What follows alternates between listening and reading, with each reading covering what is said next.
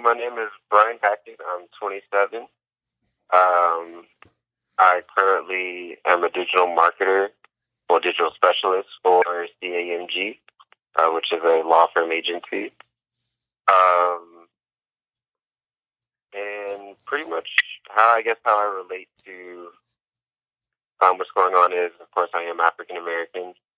Um, I come. My hometown is Indiana, so um, yeah. so racism isn't something um, new, of course, especially coming from such a conservative state. That's something that I've seen. I've seen at a young age, um, just growing up there, and then of course with the experiences um, throughout my life. But um, yeah, that's just a little bit about me. mm-hmm. Perfect. So, what do you know so far about like the current protests? Um, so as far as the current protests are going, um, the biggest push for them, of course, was um, the murder of George Floyd and also Breonna Taylor. Um, but also, it it's big. It's they're a huge um, pushing point or focal point for these protests, but um, it's not just them. You know, that's pushing this. It's the fact that um, yet another man has been killed by you know police brutality, and instead of doing what was right, it was something that was attempted to be swept under the rug or um, pretty much what they've done with every other situation like this, try to make them out to be this bad guy, starting to pull in text messages or emails or things like that to label them as ghetto or involved with drugs or things like that. So um, these protests are to not only show that we are tired of this, but also show that now it's like we're going to continue to keep moving. We're going to continue to keep fighting because um, for me, what I think has happened now, which also sparks these protests, is the fact that um, it with social media and with everybody recording, you have no choice but to watch it. And with quarantine, people had no choice but to keep seeing that horrible situation over and over and over again on any platform. People just kept seeing it, watching it, and I feel like that's a big part of what fueled the um, the movement for these protests, besides, uh, of course, what Black people have dealt with for so many years. True. How do you feel about the rioting and looting? Do you think it's necessary or does it distract from the message? Also, what about those people that choose to focus on those specific points of the protest rather than the actual point? As far as the rioting and looting, um, of course, I don't think that's the answer. I don't think um, that's what we should be out there doing. Um, and then also about rioting and looting, because uh, rioting and looting. Sorry, um, a lot of people off top want to blame the protesters or automatically want to blame black people.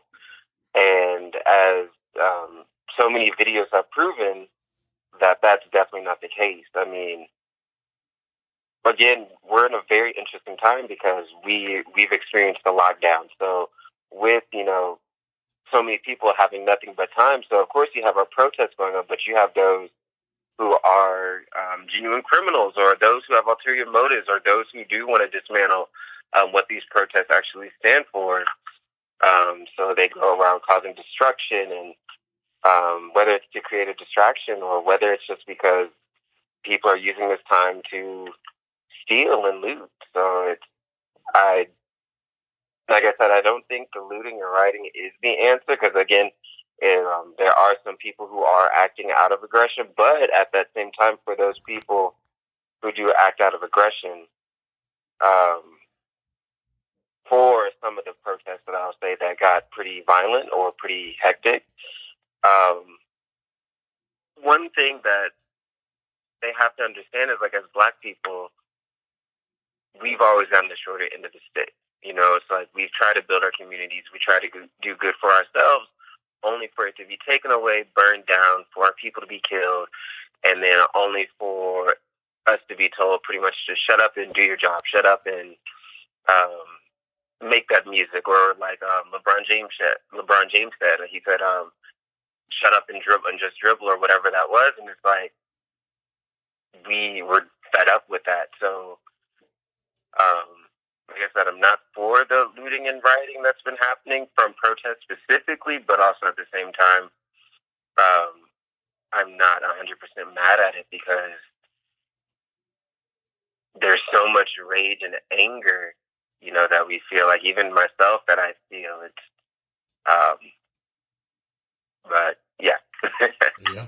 Exactly similar to the point that you were saying. I feel like for as a black individual in America, you're always expected to maintain this um this vise of pretty much being professional, of being like this this benevolent person where you can never really show any anger, otherwise you're considered um belligerent or angry or combative or something along those lines if you express your opinion or if you have an argument or if you have any kind of um, disagreeing opinion or if you want to just be yourself or rightfully get angry at a situation because you're seen as inherently inherently violent so you're always considered a threat until proven otherwise which exactly which is kind of i feel like one of the bigger pushes for this because like you were saying we are very tired of just seeing people killed, especially on camera, just makes you wonder how many people were killed off camera and how much more exactly. goes on beyond that.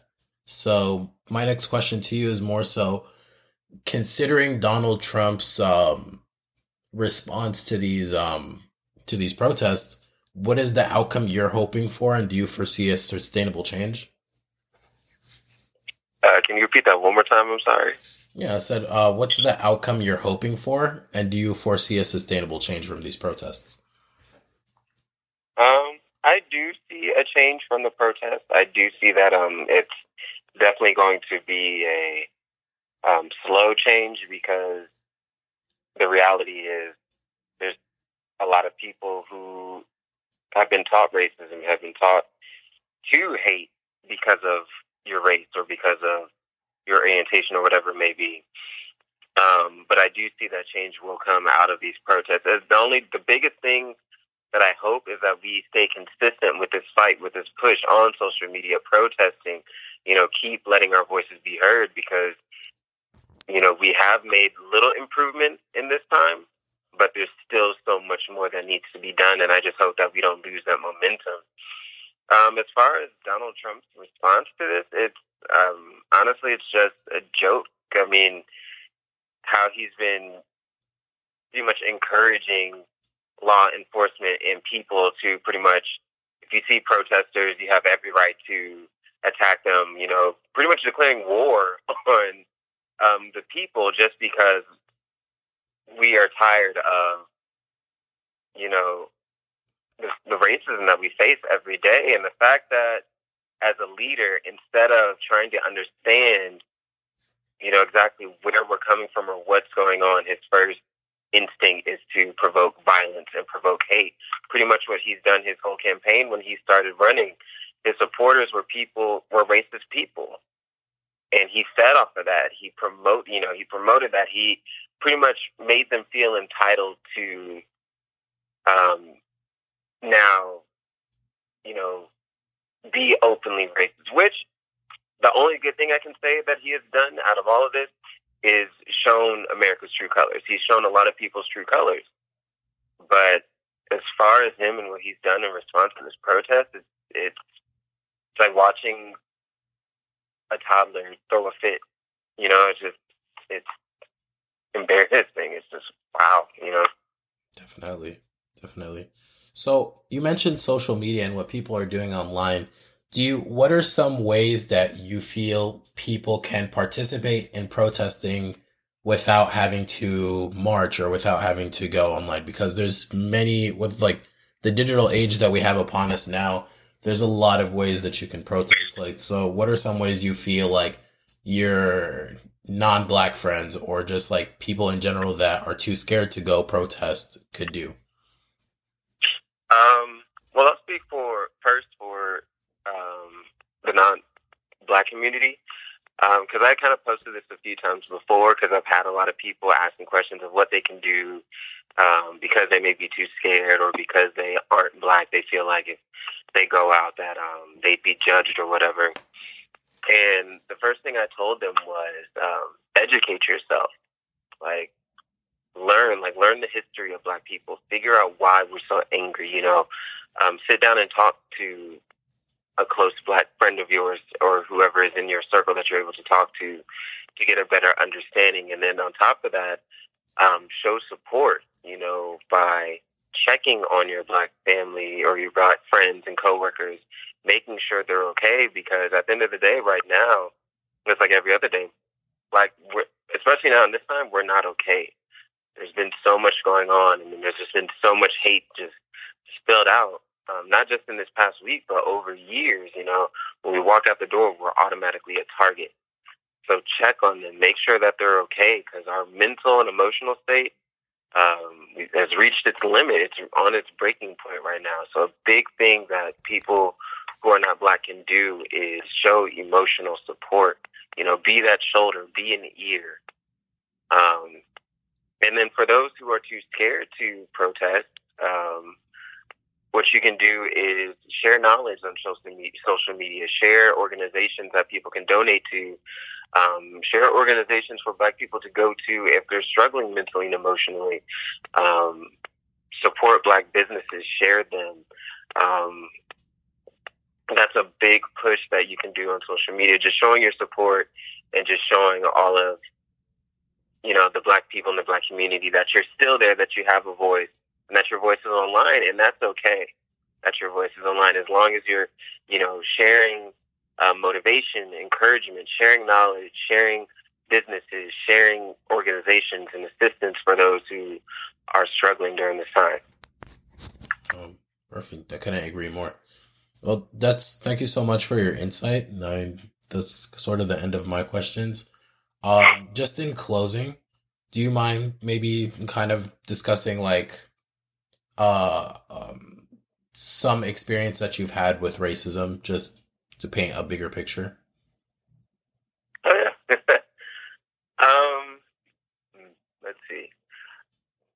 Um, I'll do one when I'll do one when I was um, a kid. Actually, uh, my family and I were headed to Florida from Indiana, um, just because it was spring break and that's where normally we went and uh, we stopped at a gas station in Florida, and um, we were, you know, just chilling, you know, um, filling up the car. I was in the car.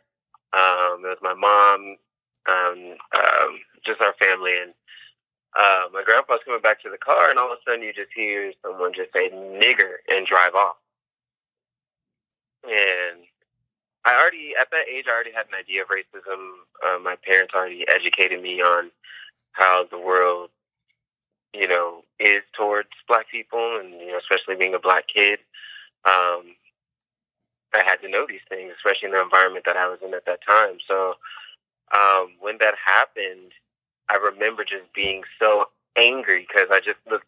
The look on my mom's face was so hurt, and then like my grandpa was, you know, he was pissed off, and then my sisters were just shook, and I was just angry because one, it was like you drove off. You said that and drove off. So it was like, no, you know, not even a attempt for retaliation. Because at that time, even though I was still a kid, I still wanted to, you know, wreak havoc hearing that. Because just seeing the reaction that it had on my family and even within myself, it was just like, wow, like,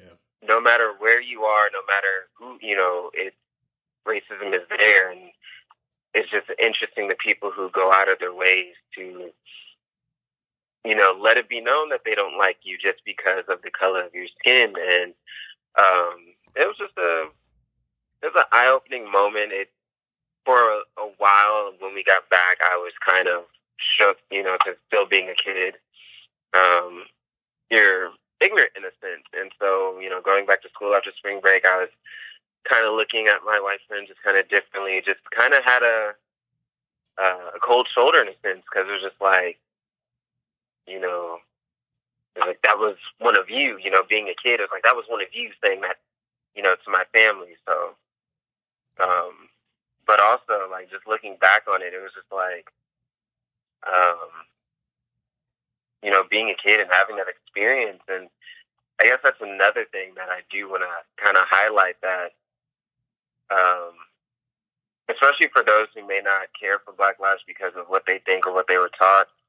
But I always encourage people to look at the kids, you know, the black children who grow up because they don't get that same innocence that other kids get. You know, they learn at a very early age that racism is real and that you're going to be disliked and treated differently because of the color of your skin, and that's something that you can't help. And especially now with social media, they have no choice but to see it. No matter what outlet that they're on, they're going to read it, they're going to see it, they're going to see a picture. And a lot of black kids just don't get to have that genuine innocence as a child anymore. It's like now you have to have these conversations at six and at 10 and at 12, you know. Now you do have to mature just a little bit quicker than everybody else. Now you do have to get a sense of reality. And it sucks because, you know, not kids really shouldn't know how broken the world is at such a young at a young age. But unfortunately for, you know, black kids specifically, we learn that at a young age. So. Yeah, exactly. Everything you're saying hits very close to home. well, thank you so much for your time. I appreciate it. Um, like, thank you for sitting down and sharing your experience. I know that's typically very difficult for most people to really bring those things up, especially when there's so many cases of it that's hard to pinpoint one specific example. But right. Thank you so much. No problem. Thank you for um, allowing me to um, share my thoughts and my feelings. I appreciate that.